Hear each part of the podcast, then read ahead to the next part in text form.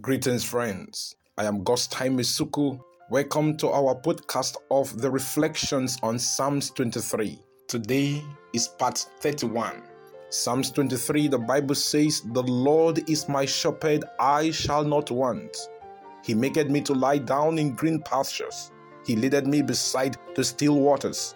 He restoreth my soul. He leadeth me in the path of righteousness for his name's sake.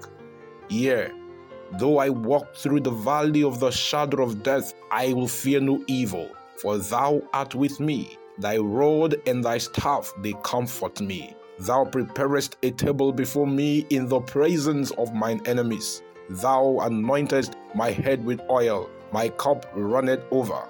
Surely goodness and mercy shall follow me all the days of my life, and I will dwell in the house of the Lord forever.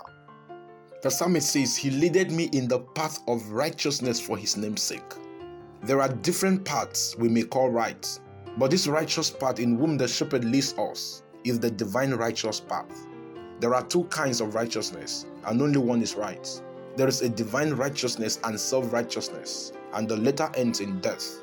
Jesus says in Matthew chapter 5, verse 20, except your righteousness shall exceed the righteousness of the scribes and Pharisees. Ye shall in no case enter into the kingdom of heaven. That righteousness of the great shepherd is evident in Psalms 5, verse 8.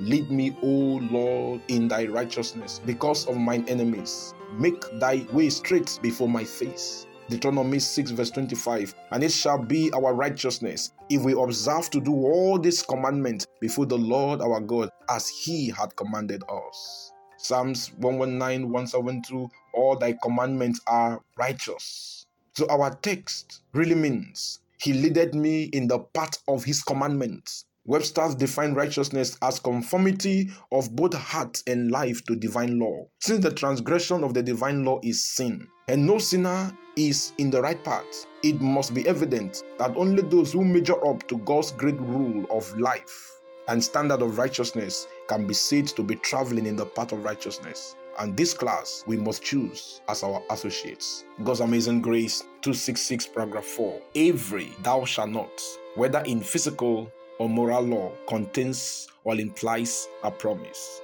If it is obeyed, blessings will attend our steps. If it is disobeyed, the result is danger and unhappiness. The laws of God are designed to bring his people closer to himself he will save them from the evil and lead them to the good if they will be led, but force them, he never will. Christ, the great shepherd, is the way or path of righteousness because he is the Lord our righteousness. Jeremiah 23, verse 6. The prayer of the psalmist was, Teach me thy way, O Lord, and lead me in the plain path because of mine enemies. Psalm 27, verse 11. The great enemy of our souls and his host of evil angels are ever before us and around us, seeking our lives. Our adversary, the devil, as a rowling lion walketh about seeking whom he may devour. We are never safe for one moment except in the presence and under the protection of the great shepherd. He is our refuge and strength, a very present help in trouble. Christians need to walk very carefully and circumspectly, for they are constantly being watched and observed by others, especially their enemies who seek occasion against them. And to a large extent, the association we keep tells on which side of the controversy we are on.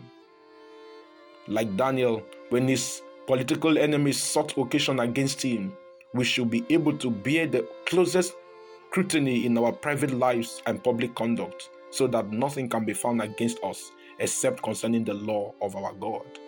He leaded me in the path of righteousness for his name's sake. Being led in the path of righteousness is not alone for our own good and glory, but for his name's sake who leads us.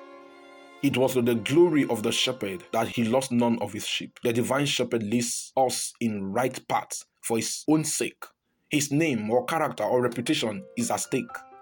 And when we choose as our friend and associate those who dishonor him, we bring his name to the mud and cause others to blaspheme his name. Parents are always anxious that their children conduct themselves properly, not only for their sake and the development of their own characters, but also for the sake of the family name. And the parents are always careful to know who their children keep company with. The Christian bears the name of Christ, Christ is concerned, that his name be not taken in vain.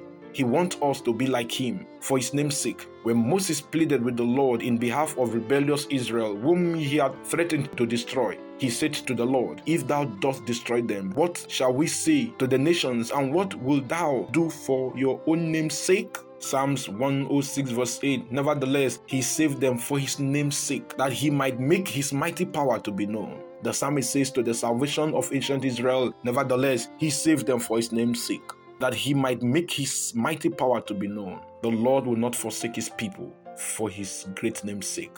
1 Samuel 12, verse 22. Choose for your associate those who hold religion and its practical influence in high respect. Keep the official life constantly in view. Let your associations put this thought out of your mind. Nothing will so effectually banish serious impressions as intercourse with the vain, careless, and irreligious whatever intellectual greatness such a person may attain, if they treat religion with levity or even with indifference, they should not be your chosen friends. The more engaging their manners in other respect, the more should you dread their influence as companions, because they will throw around you an irreligious, godless, irreverent influence and yet combine it with so many attractions that it is positively dangerous to morals. We fear to be different, and so we join any company with influence. Divine righteousness is what we are talking about. He lead me in the path of righteousness for his name's sake. Because the name of God is at stake, choose to honor his name in whatever you do. That is why he's leading you. May we always honor God in our conduct and our words forever. In Jesus' name, Amen.